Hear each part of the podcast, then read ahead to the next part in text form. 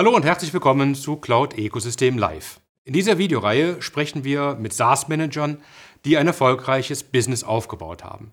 Heute sprechen wir über eine Erfolgsstory im Bereich des Expense Management und darüber, wie Circular in diesem hart umkämpften Markt innerhalb kürzester Zeit sich erfolgreich positionieren konnte. Es geht also um Reisekosten, Spesen, Auslagenabrechnung für Mitarbeiter und das sieht in der Praxis so aus.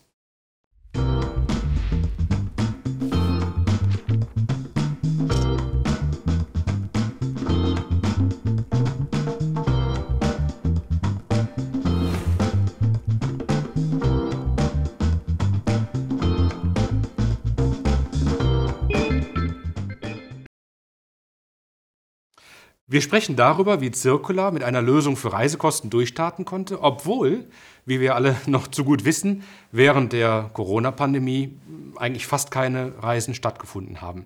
Also keine leichte Herausforderung, wenn der Markt von heute auf morgen wegbricht, weil Mitarbeiter nicht mehr reisen, sondern stattdessen im Homeoffice sind. Doch aus dieser Not hat Circular eine Tugend gemacht, und den Leistungsumfang an die Bedürfnisse angepasst. Schaut mal, mit welchem äh, Offering Circular auf die Pandemie reagiert hat.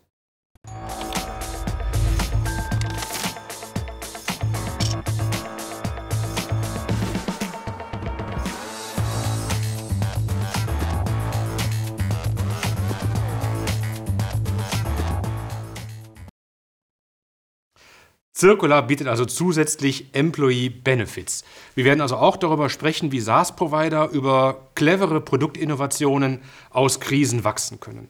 Außerdem erfahren wir, wie Circular 18 Millionen Euro Kapital von namhaften Investoren einsammeln konnte und wie man als Founder die Motivation behält, wenn 50 VCs absagen, bis dann am Ende genau die richtigen an Bord kommen. Wie immer äh, ist am Ende die Geschäftsentwicklung ausschlaggebend und auch hier ist Circular mehr als beeindruckend, denn ähm, Circular konnte mehr als 1500 überwiegend mittelständische Unternehmen gewinnen. Mein Gesprächspartner ist äh, Nikolai Skatschkow, äh, Co-Founder und CEO von Circular. Hallo, guten Morgen, Nikolai, herzlich willkommen bei Cloud Ecosystem Live. Hi Frank, Grüße nach Köln.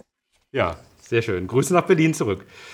Ähm, ja, äh, lass uns vielleicht damit anfangen. Nikola, ich habe auf eurer Webseite gelesen, dass ihr äh, Menschen Zeit und Seelenzufriedenheit äh, gebt und so quasi die Produktivität äh, der Unternehmen und die Zufriedenheit der Mitarbeiter steigert. Das klingt ja irgendwie sehr cool für ein digitales Reisekostenmanagement. Vielleicht kannst du uns abholen und ein bisschen was über Circular erzählen und, äh, und äh, ja, uns wissen lassen, wie ihr das anstellt. Mhm, sehr gerne. Also für uns ähm, also im Endeffekt unsere Mission ist es, Admin-Arbeit, also diese ganze repetitive Tätigkeit für Mitarbeitende zu eliminieren. Und vor sechs Jahren erinnere ich mich noch mit Roman, mein Mitgründer und ich waren wir beschäftigt bei einem Inkubator in Berlin und waren damals schockiert darüber, dass äh, man alle smarten und gut bezahlten Kolleginnen und Kollegen äh, hat, äh, sagen wir mal, manuelle Tätigkeiten machen lassen, wenn es zum Thema Abrechnung, Finanzbuchhaltung oder Lohnbuchhaltung ging. Und mhm. deswegen kamen wir damals auf die Idee zu sagen, Mensch, dieses Thema Reisekosten, das hat damals vor der Pandemie in Deutschland knapp acht Millionen Bürgerinnen und Bürger jährlich betroffen. Das ist eigentlich eine gro groß genug als Nische und als Problemstellung, um das äh, mal anzupacken.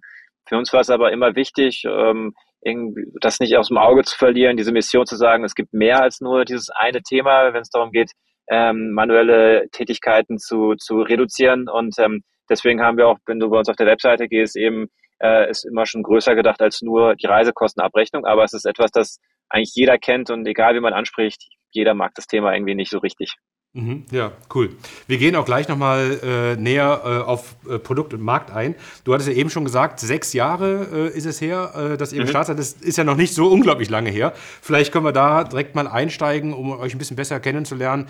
Wie seid ihr denn auf die Idee gekommen oder wie, wie seid ihr da zusammengekommen? Du hast deinen Kollegen Roman schon erwähnt, mhm. vielleicht kannst du uns da noch ein bisschen in die Historie mitnehmen.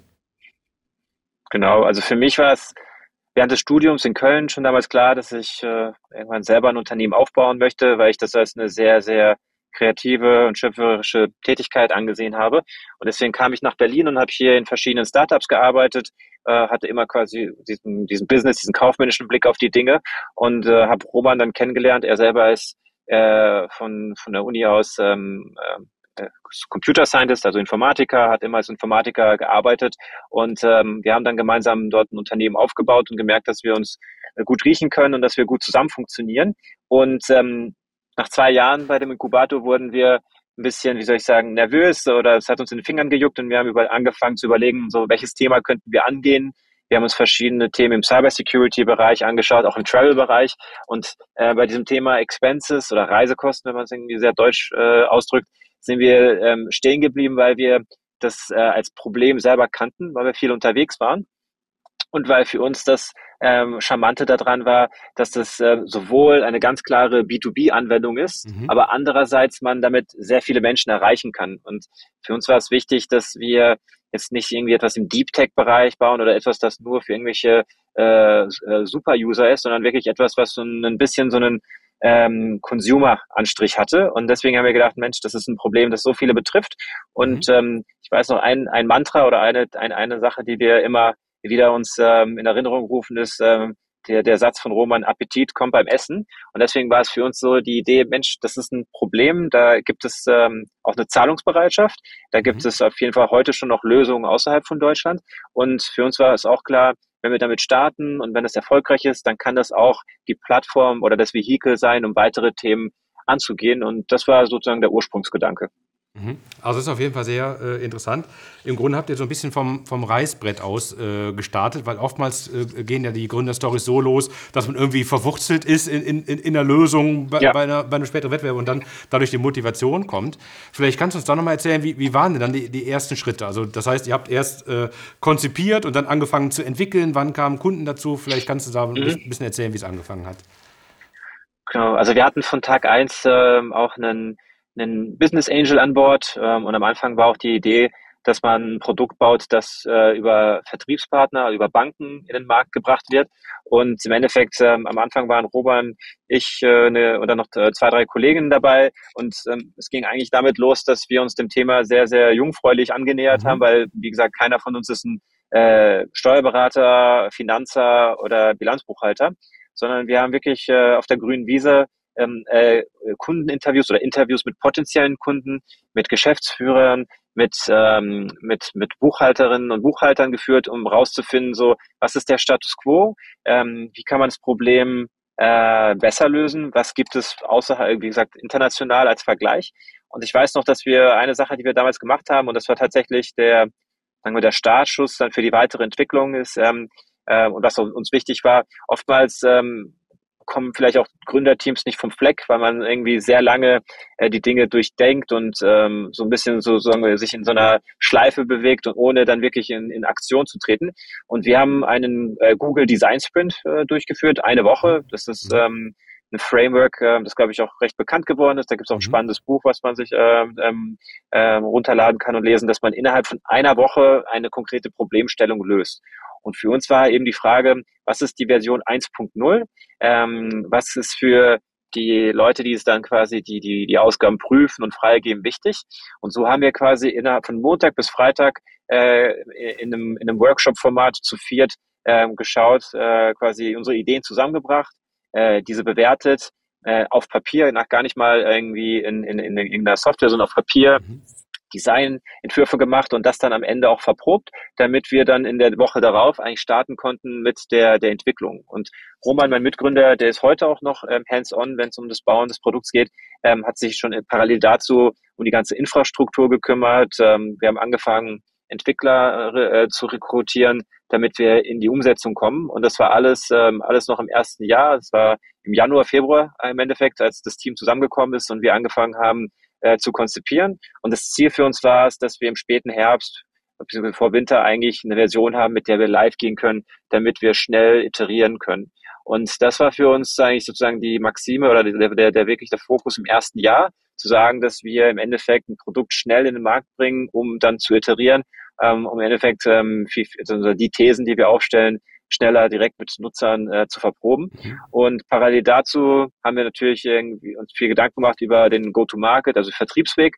Und ähm, ehrlich gesagt hatten wir da im ersten Jahr auf jeden Fall da äh, die falsche, wie soll ich sagen, das falsche Pferd geritten, sozusagen, weil im Endeffekt die äh, Banken, mit denen wir gesprochen haben, zwar interessiert waren, aber dadurch, dass es nicht ihr Kerngeschäft so stark gestärkt hat, nicht mhm. äh, wirklich in der Lage waren, dann das äh, in, in der, in der, im Vertrieb auf die Straße zu bringen. Und so kam dann das Jahr zwei, in dem wir das Produkt live hatten und dann ging die ganze Vertriebs, äh, wie soll ich sagen, äh, die, der, der Vertrieb los. Und damals war ich ähm, in der äh, Rolle alleine und bin es auch eine ganze Zeit lang alleine geblieben, weil im mhm. Endeffekt wir auch äh, aufs Geld achten mussten und ähm, ja, haben einfach äh, und genau, und im Endeffekt war es für uns wichtig, äh, die ersten Kunden zu gewinnen.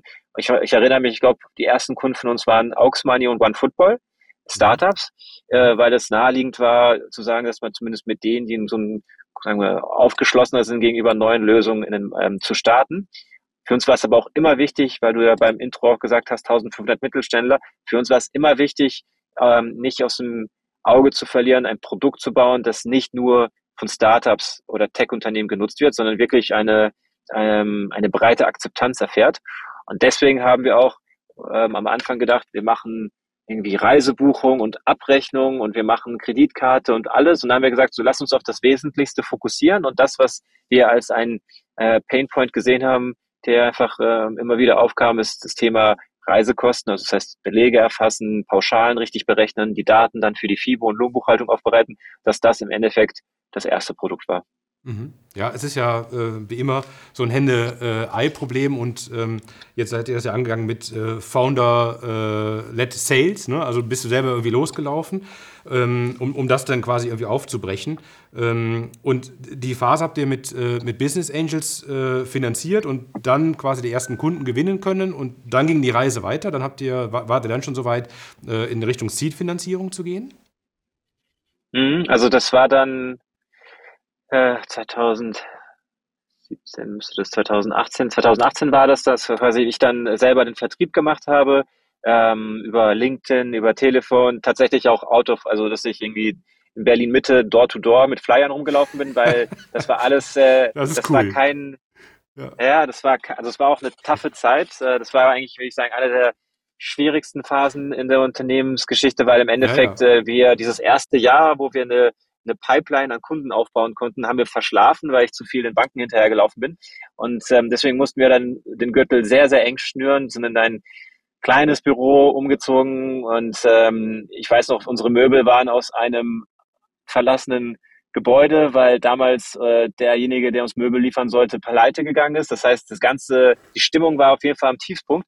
Und da muss man trotzdem irgendwie äh, den Kopf oben halten und schauen, dass man irgendwie Woche für Woche einen Fortschritt zeigen kann. Und das ähm, hat sich dann im 2018 trotz Sommer und allem also Stück für Stück weiterentwickelt. Und das war dann auch äh, im Herbst 2018, dass wir dann verschiedene Auszeichnungen gewonnen haben von KPMG, von Visa. Und dann hat das angefangen, so ein positives Momentum aufzunehmen. Mhm. Und dann war aber auch, äh, und dann war es aber auch wichtig, dass wir eine Seed-Finanzierung bekommen, weil im Endeffekt bis dato die Angels äh, uns äh, finanziert haben und dann hieß ja. es auch irgendwann, Mensch, also ihr habt jetzt nicht mehr zwei, drei Mitarbeitende und dann ist es irgendwann auch irgendwie kapit also ähm, entwickelt sich natürlich auch ein Burn und das war der Moment, wo wir angefangen haben zu, zu fundraisen und wo wir dann ähm, Capnamic äh, Ventures aus Köln äh, mhm. überzeugen konnten, zusammen mit Neosphere aus Frankfurt. Ja, ja. Cool. Und äh, damit habt ihr ja wirklich auch schon erstklassige äh, Investoren, gerade Capnemic im SaaS-Umfeld ja wirklich super, super positioniert in, äh, mhm. im deutschsprachigen Raum.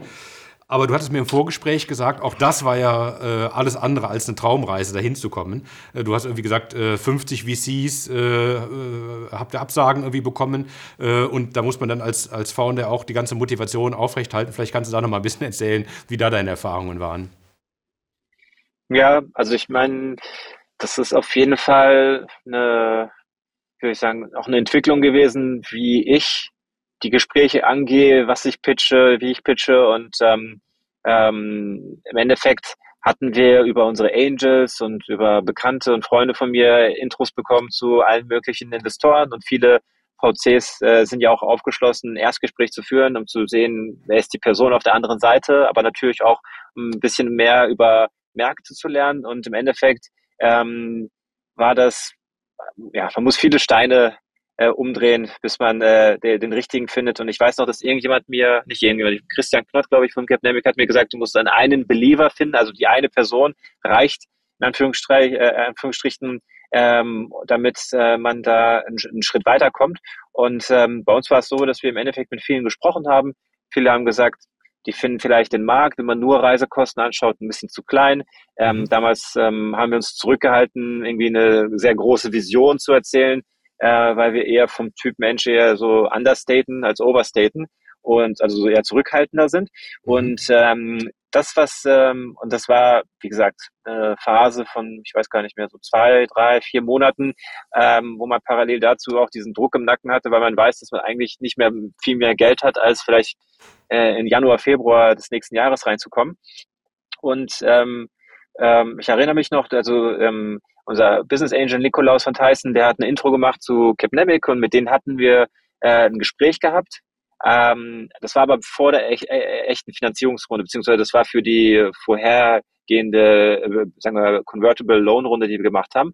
Und das war, glaube ich, wichtig, dass man im Endeffekt ähm, schon mal einen einen, einen Berührungspunkt hatte mhm, vor ja. der tatsächlichen Finanzierungsrunde, weil man hört ja auch öfters von irgendwelchen amerikanischen Gründern oder Investoren, es ist wichtig, Beziehungen aufzubauen. Mhm. Ich glaube, das, in der Praxis ist es aber, gestaltet sich das manchmal schwierig, weil viele schon in so einem transaktionalen äh, wie soll ich sagen, Mindset unterwegs sind, dass eigentlich, mhm. wenn jetzt irgendwie ein Gründer auf mich zukommt und er spricht mit mir, erwarte ich eigentlich, dass er mir auch dann sagt, äh, wie viel Geld er eigentlich von mir möchte und zu welchen ja. Konditionen. Und diese, diese Moment innezuhalten, zu sagen, hier geht es jetzt gar nicht darum, irgendwie den nächsten Deal zu machen, sondern wirklich sich irgendwie mal kennenzulernen. Das passiert, glaube ich, in der Praxis seltener, als mhm. eigentlich äh, das oftmals nach außen als äh, Empfehlung abgegeben wird. Und da hat es aber funktioniert, dass äh, Christian und Olaf uns getroffen haben und fanden uns, glaube ich, also sympathisch. Und für die war es, glaube ich, es war wichtig, weil im Endeffekt beim nächsten Gespräch natürlich sie dann irgendwie für sich anfangen konnten, eine Trendlinie zu extrapolieren. Nicht nur mhm. auf den mhm. Umsatz oder auf die Aktivitäten im Vertrieb, sondern im Sinne von, was tut sich im Produkt, wie ändert sich die Denkweise über den Markt, was gibt es für Neuerungen auf der Partnerseite. Und das waren alles so Faktoren, die dazu geführt haben, dass es mit denen funktioniert hat.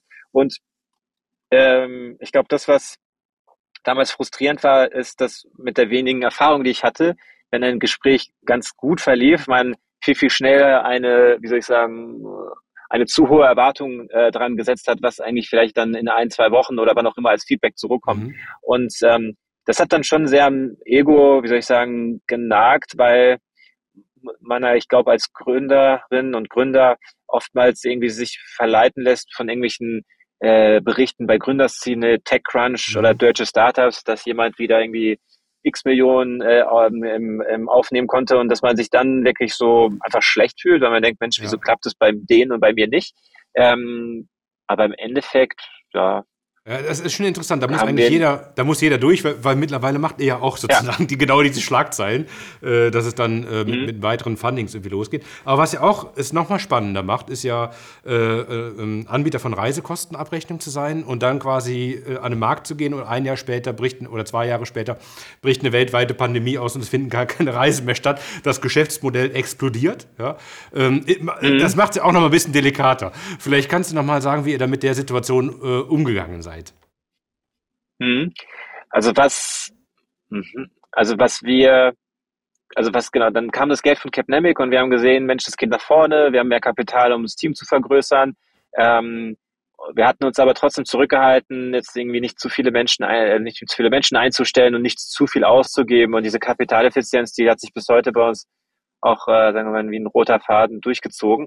Und ähm, was hinzukam, ist, dass 2019 im Oktober eine Neufassung der GOBD kam. Also GOBD, das ist im Endeffekt beschreibt, wie Buchhaltung auszusehen hat, wenn man voll digital arbeiten will. Und im Oktober 2019 kam eine Klarstellung, dass im Endeffekt ähm, auch Scans von einem Smartphone mhm. ähm, geeignet sind, um einen Beleg ersetzenden Prozess abzubilden.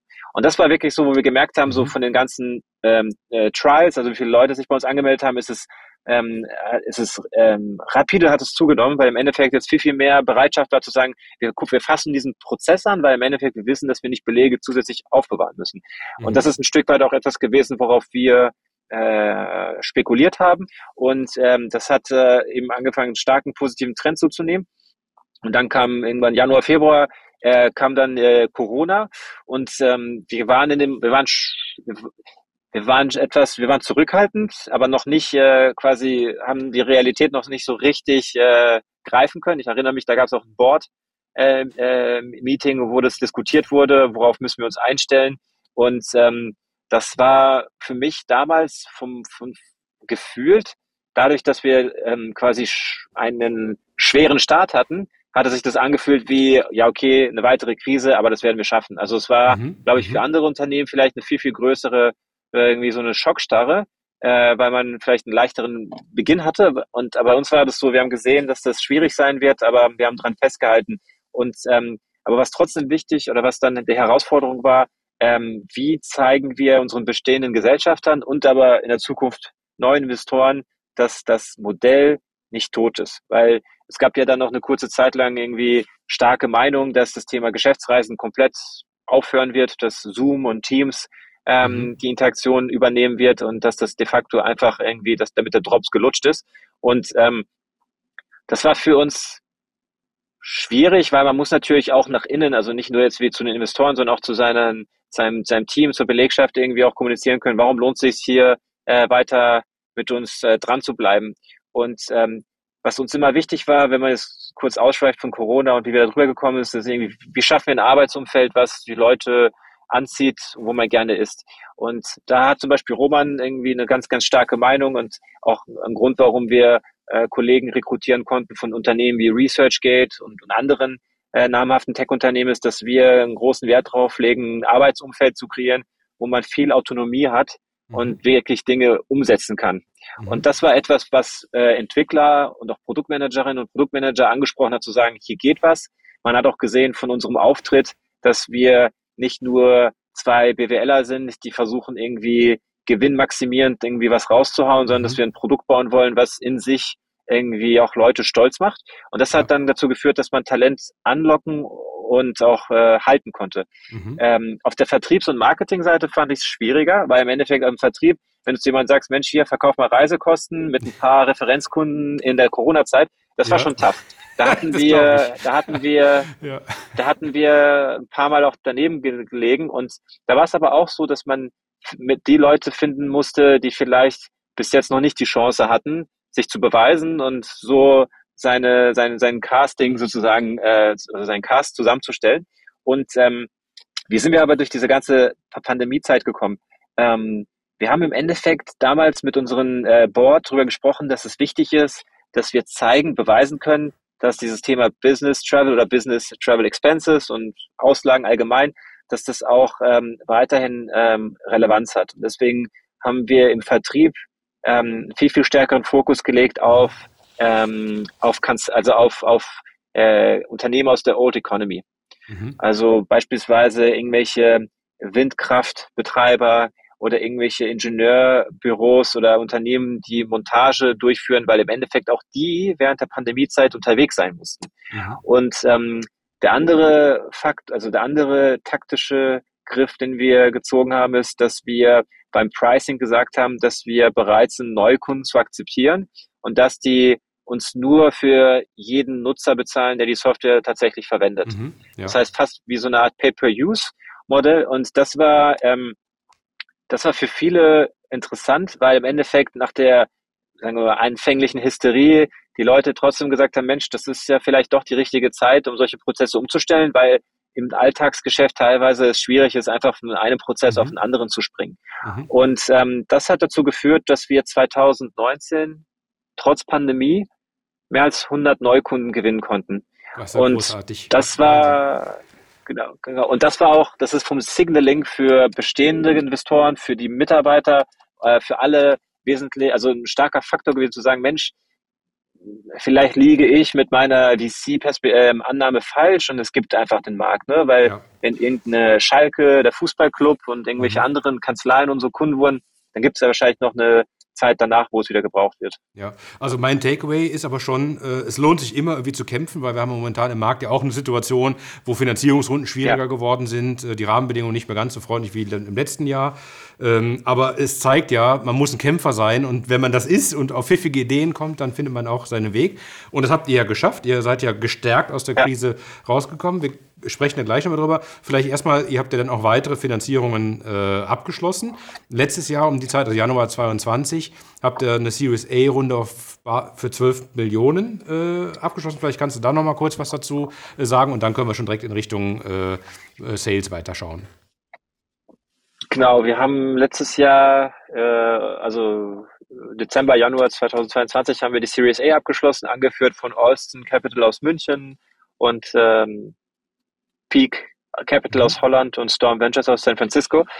Ähm, genau, und was, was, was wir nämlich dann zeigen konnten von 2020 zu 2021 ist einerseits, dass wir eine exklusive Kooperation mit der Dativ schließen konnten, mhm. dass die Dativ mhm. ihr eigenes Produkt im Bereich der Reisekosten eingestellt hat und auch selber bei uns Kunde geworden ist mit 8000, fast 9000 Mitarbeitern. Mhm. Und im Endeffekt, ähm, dass, äh, dass quasi mit der Abkündigung vom alten Produkt eine ganze Welle von ähm, eine ganze Welle von ähm, quasi bestehenden Kunden von der Dativ zu uns gekommen sind und wir dann gesehen haben, dass wir, glaube ich, 2020 auf 21 uns verdreifacht haben, wenn ich mich richtig erinnere. Und dass äh, im Endeffekt äh, quasi äh, diese, dass sich sehr, sehr klar abgezeichnet hat, dass diese ganze Corona-Zeit ausgestanden ist und im Endeffekt ähm, das Modell funktioniert und dass andere Metriken ähm, ähm, eindeutigen Indiz erbracht haben, dass das, äh, dass das Thema neben anderen Wettbewerbern im Markt äh, ähm, Bestand haben wird. Und genau, dann haben wir ähm, sie überzeugt. Und was ganz interessant war, ich glaube, glaube, das Noel C. von Alstin, war sogar einer der ersten Investoren, mit denen ich äh, dann das Gespräch geführt habe. Und ähm, man hat sofort dieses, dieses gesehen, dieses Believer, dass er das irgendwie verstanden hat und irgendwie, was wir machen, irgendwie in seinen in seine, in seine, sein, sein Weltbild ähm, oder in sein Modell einordnen konnte. Und das Gleiche hatte ich auch im Gefühl, als ich mit Tai Hi Nam aus äh, San Francisco gesprochen hat. Manchmal sieht man, dass es klickt. Ähm, dann geht man natürlich aus dem Gespräch raus und ähm, äh, möchte jetzt nicht seine Position, äh, seinen Preis geben für die Verhandlung danach, aber das war schon sehr cool und hat uns jetzt auch ähm, ja, ein großes Stück nach vorne gebracht. Ja, Respekt, coole, coole Entwicklung. Ähm, ja, sehr, sehr spannend. Lass uns mal in Richtung Produkt und Markt nochmal schauen, weil ihr habt ja grundsätzlich, ja. seid ihr ja in einem, in einem Markt, der ziemlich hart umkämpft ist. Also ich würde mal meinen, wahrscheinlich halbwegs äh, neues Marktsegment. Also du hast es eben gesagt, seit 2019 kann man äh, Belege scannen und so weiter. Also da wird auch eine Menge Wachstumspotenzial sein. Es haben noch nicht alle Unternehmen solche Lösungen. Das verträgt also auch einige Anbieter. Aber ihr, ihr habt ja äh, starke Wettbewerber. Kannst du uns ein bisschen was zum Markt geben und äh, sozusagen euer Becken, in dem wir da unterwegs seid? Mhm. Also im Endeffekt ist es wichtig, wenn man den Markt sich anschaut, einerseits natürlich das nochmal zu segmentieren nach äh, Geografien und auch nach äh, Unternehmensgröße. Ähm, das Segment, unser, unser Zielkundensegment sind im Endeffekt große KMUs und mittelständische Unternehmen. Also sagen wir alles zwischen 100 mhm. und 3.000, 4.000 Mitarbeiterinnen und Mitarbeitern. Das ist eigentlich das Segment, das wir in Deutschland, aber auch im Ausland äh, ähm, für uns äh, gewinnen möchten. Ähm, wenn man sich anschaut, wer ist im Markt unterwegs, ähm, dann würde ich sagen, in diesem ganzen Großkundenbereich, wenn es ums Thema Expenses geht, dann gibt es da SAP Concur als alten Platzhirsch mhm. und äh, äh, aus der Schweiz gibt es Yokoi, die etwas in dem Bereich machen und dann gibt es das, sagen wir mal, Segment äh, KMUs, aber die kleinen KMUs und das mhm. ist ein mhm. Segment, da sieht man Unternehmen wie Revolut Business, was man gar mhm. nicht vermuten würde oder Konto, die kommen ganz stark über das Thema Karte, Bankkonto, also wirklich Finanzdienstleister. Und dann gibt es aber auch so Anbieter wie Pleo aus Dänemark, die, ich glaube, mit über fünf Milliarden Bewertungen ein sehr, sehr großes Fintech sind. Ähm, und die, ähm, sagen wir mal, sind für uns auch ein direkter Wettbewerber.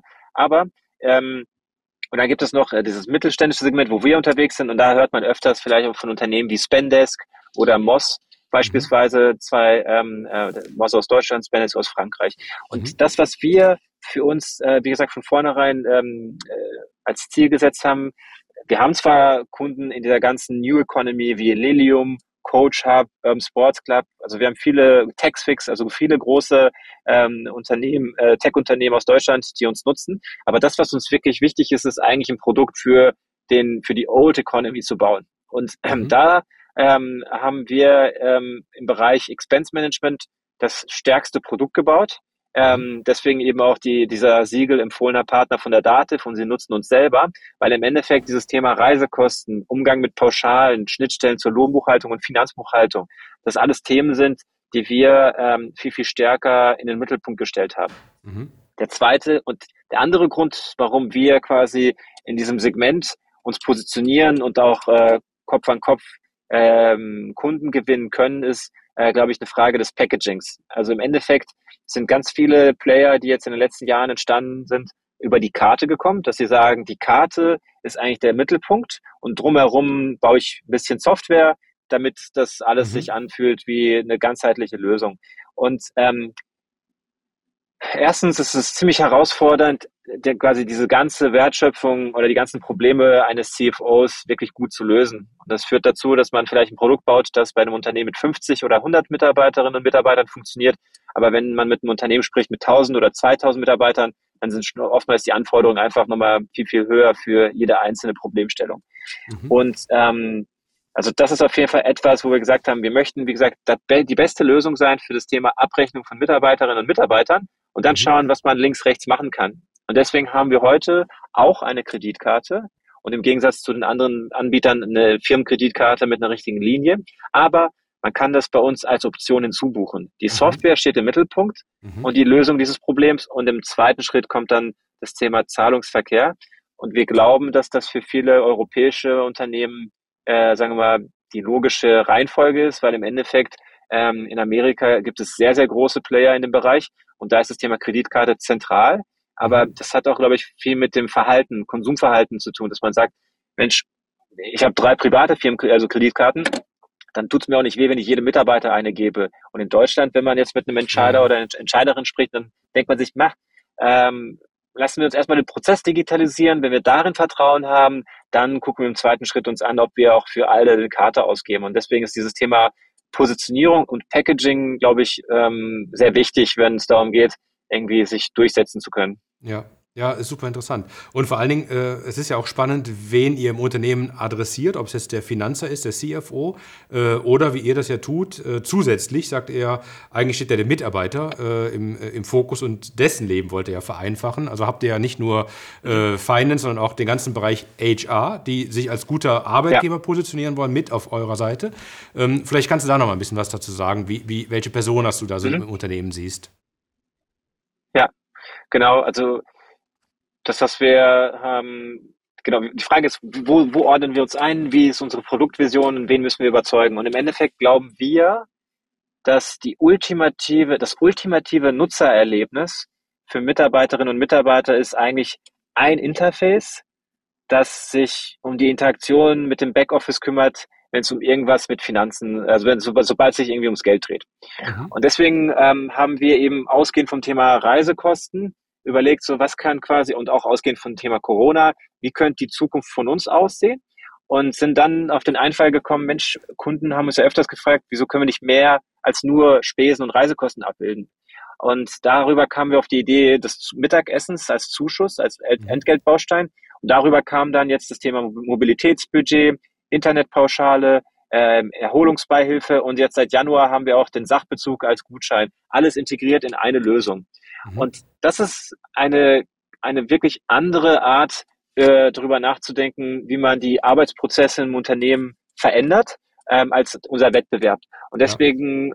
alle beschriebenen Wettbewerber, die sind in dieser Kategorie Spend Management oder ja. Business mhm. Spend Management unterwegs. Mhm. Und was wir sagen ist, wir möchten dieses Thema Employee Spend für uns entscheiden. Und dann mhm. ist es in Ordnung, wenn es die anderen ganzen Marktbegleiter gibt, aber wir möchten quasi Employee Spend ownen. Und das ist natürlich ein Thema, das liegt nicht originär beim CFO, sondern das ist wirklich, wie du gerade angesprochen hast, schon ein Thema, was ähm, oftmals von HR getrieben wird. Und deswegen ähm, ist es wichtig, dass in der Kommunikation, äh, im Messaging, im Go-to-Market wir beide, äh, beide Personas äh, nicht aus dem Auge verlieren. Und ich denke, das ist, sagen wir mal, im tagtäglichen ähm, die Herausforderung. Ähm, aber im Endeffekt ist es eine Frage der richtigen Execution. Es ist nicht, also wir sehen, dass Kunden das wollen, dass sie äh, sich für quasi beide Produktwelten entscheiden und dass die Mitarbeiterinnen und Mitarbeiter das auch nutzen und das Engagement hoch ist. Und dann ist es nur die Frage, wie wir da hinkommen. Und das ist, ja, wie gesagt, eine Herausforderung, ähm, ähm, die wir eben meistern, indem wir verschiedene Content oder Customer Journeys bei uns entwickeln, dass wir in der Kommunikation, im Outbound, aber auch im Inbound Sales mhm. natürlich dann ähm, anders äh, die Themen agieren. Und was ganz wichtig ist, dass wenn man die Interaktion mit dem Kunden hat, dass man ihm erstmal die Vision aufzeigt und was wir heute können und natürlich mhm. dann das fokussiert, was, äh, was, was, was der, der, der eklatante Painpoint ja. ist. Das hört sich ja richtig gut an. Ich meine, es ist ja, es ist ja ein USP, das, das euch ja klar vom Wettbewerb äh, abgrenzt, also das ganze Thema äh, Employee Benefits.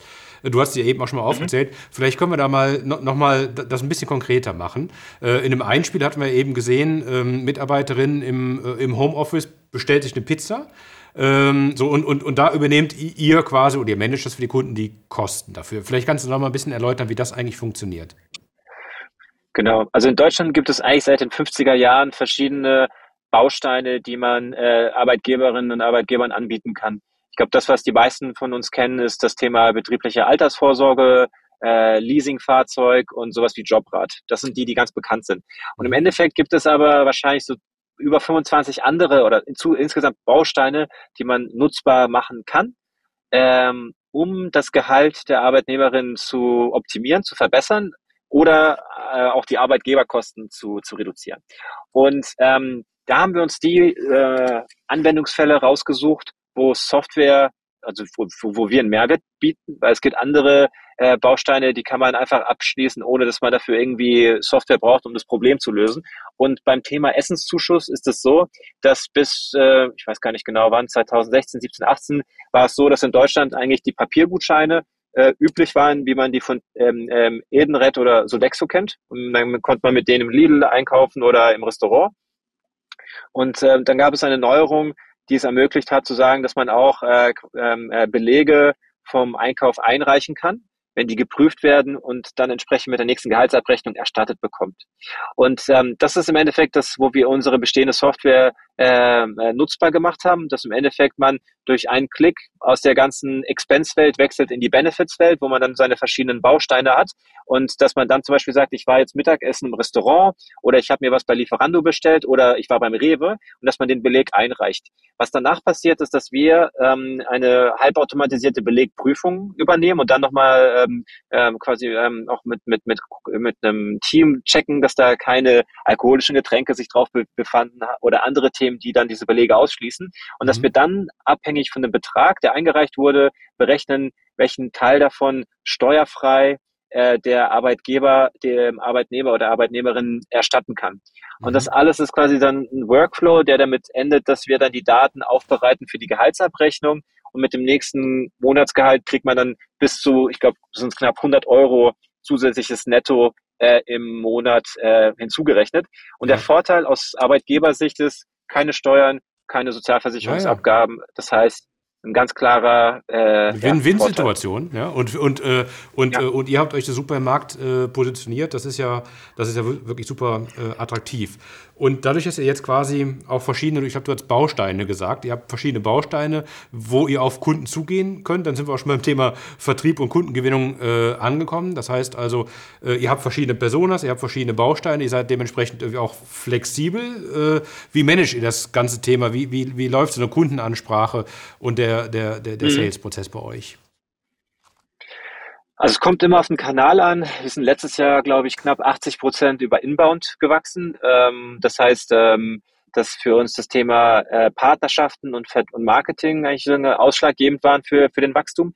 Ähm, ich glaube, vom letzten Jahr vom Wachstum kamen mehr als zwei Drittel von Partnerschaften. Das heißt, wir haben früh äh, investiert, um äh, solche ähm, Unternehmen mit Personio, Dativ, Travel Perk aus dem Reisebereich, aber auch mit äh, Hunderten von Kanzleien zusammenzuarbeiten, wo im Endeffekt in der Kooperation ein Benefit für äh, den Partner entsteht. Und das ist oftmals kein monetärer Benefit, sondern äh, dass sie im Endeffekt damit sich selber die, die, die Arbeit erleichtern können, im Beispiel der Kanzlei oder im Beispiel von Personio ähm, äh, das Angebot um vergrößern oder äh, komplementieren können, wenn es darum geht, neue oder bestehende Kunden glücklich zu machen. Und das hat sich für uns als ähm, als äh, ein großer Wachstumshebel, äh, wie soll ich sagen, ähm, äh, ergeben ähm, und hat uns auch sehr kapitaleffizient wachsen lassen. Und im Endeffekt ist es so, dass natürlich da es ähm, ganz viel darum geht, den Partner zu enablen, dass man, dass er weiß, welche Lösungen haben wir, was sind unsere Vorteile gegenüber dem Wettbewerb und dass die dann immer wieder sich uns in Erinnerung rufen, entsprechend, wenn eine Kundensituation entsteht, dann ähm, den, den Kunden an uns weiterleiten. Ähm, und im Endeffekt ist es so, dass dann bei uns vom Prozess her ähm, wir ähnlich äh, agieren wie andere SaaS-Unternehmen. Wir haben dann bei uns den Sales Development Bereich, wo im Endeffekt dann die Qualifizierung vom äh, Interessenten oder der Interessentin äh, stattfindet, dass wir schauen, welche Lösung geht es. Geht es ums Thema Sachbezug oder ums Reisekostenthema oder die anderen Themen, die wir anbieten, ähm, dass wir dann verstehen, wie groß ist der Kunde, was hat er, also was hat er für e explizite Pain Points, ähm, was für eine Infrastruktur hat er, wie passen wir da rein, in welchen Ländern ist er aktiv. Ähm, dass natürlich wir dann auch irgendwelche Sales Frameworks anwenden, wie zum Beispiel Medic, um zu verstehen, ist das eine, jemand, der einfach nur ein bisschen recherchiert oder hat es, äh, gibt es hier einen klaren Auftrag von einer Entscheiderin? Äh, gibt es hier irgendwie eine klare Timeline und quasi, dass man ganz klassisch da vorgeht, ähm, um die Zeit des Interessenten, aber von uns auch effizient zu nutzen. Und beim Outbound, das ist etwas, das wir seit letztem Jahr aufbauen, da ist es äh, noch, äh, natürlich nochmal, äh, muss man mit einer anderen Finesse arbeiten, weil im Endeffekt natürlich man ähm, der, der, die, die Unternehmen, die man anspricht, nicht immer direkt auf der Suche sind, sondern dann geht es darum, erstmal sie für die Möglichkeiten und auch für die Problemstellung zu sensibilisieren. Und da ist es tatsächlich so, dass wir im Endeffekt, äh, wenn es darum geht, dann ähm, potenzielle Unternehmen zu recherchieren, auch uns immer anschauen, irgendwie, wer ist die Ansprechperson im Finance-Bereich, wer ist die Ansprechperson im HR-Bereich, dass man dann, wenn man die Gespräche führt, ähm, auch äh, vorfühlt, ähm, ob sie eine Entscheidungsverfügung hat oder wen man noch hinzuziehen muss. Und dann ähm, ist das eine, ähm, sagen wir, eine andere Customer Journey mit einem längeren Sales Cycle, äh, wo man viel, viel mehr nach Awareness schaffen muss und auch vielleicht einen Business Case für die auch aufzeigen. Aber das ist quasi, ähm, äh, wie wir ähm, aktuell arbeiten. Aber das heißt, ihr würdet, äh, das Ziel ist erstmal überhaupt äh, in die Kundenbeziehung reinzukommen, den Fuß in die Tür zu bekommen mit einem Baustein und dann ja. beim, beim Kunden weiter zu wachsen. Also im SaaS-Sprech würde man ja sagen Land und Expand. Ja? Das ist so ja. ein bisschen, was ich raushöre. Genau, also im Endeffekt ähm, sehen wir es selten, dass ein Unternehmen alle Lösungen, also alles auf einmal kauft. Und ähm, was sich viel, viel öfters, äh, was man viel, viel öfters erlebt, ist genau diese Land- und Expand-Motion. Ähm, das ist etwas, das bei uns auch sehr gut funktioniert. Da gibt es ja so verschiedene Metriken. Eine, die man kennt, ist Net Revenue Retention, also wie viel größer ist der Bestand im zweiten Jahr.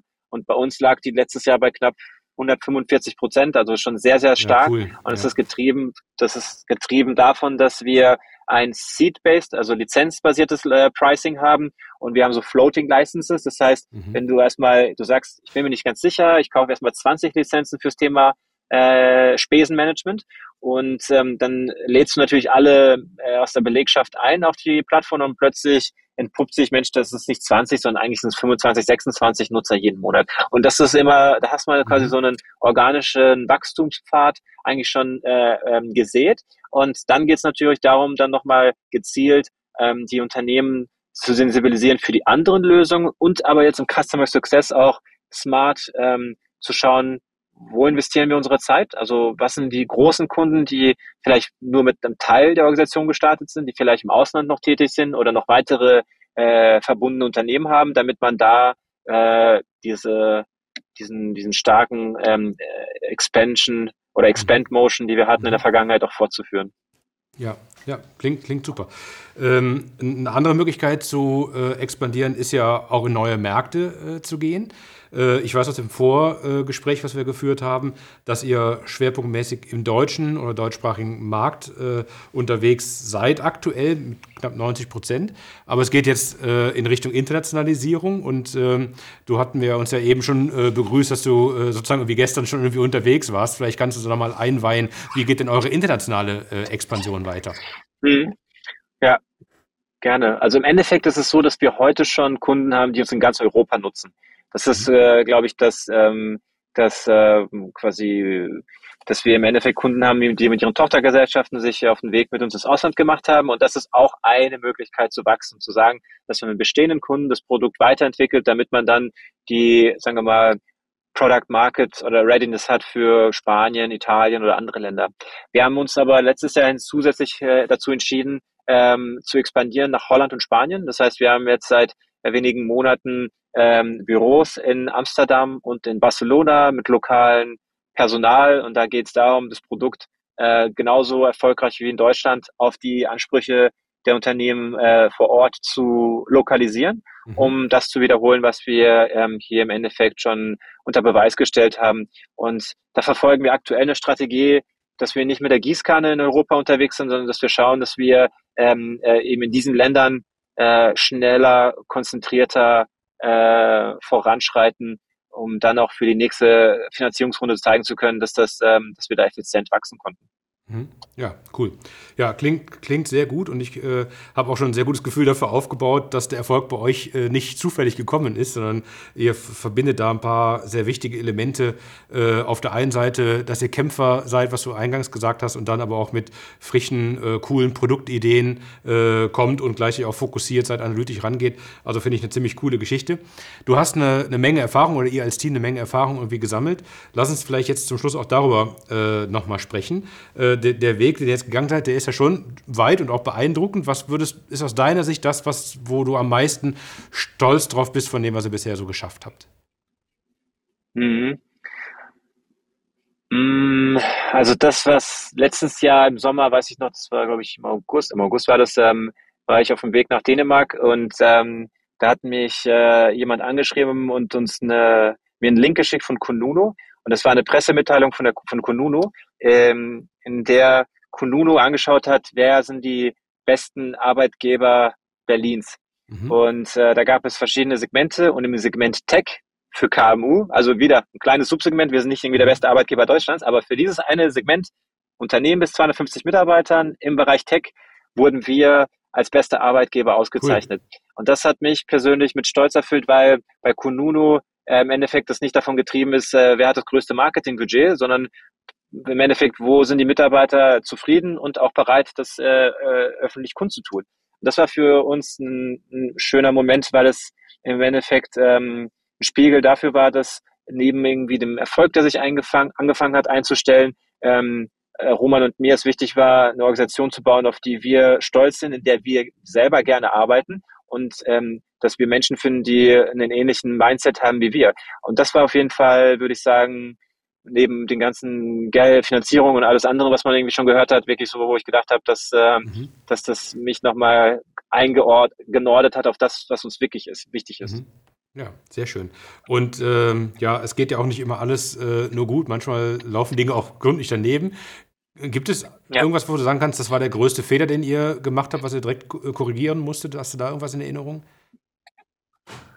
Mm.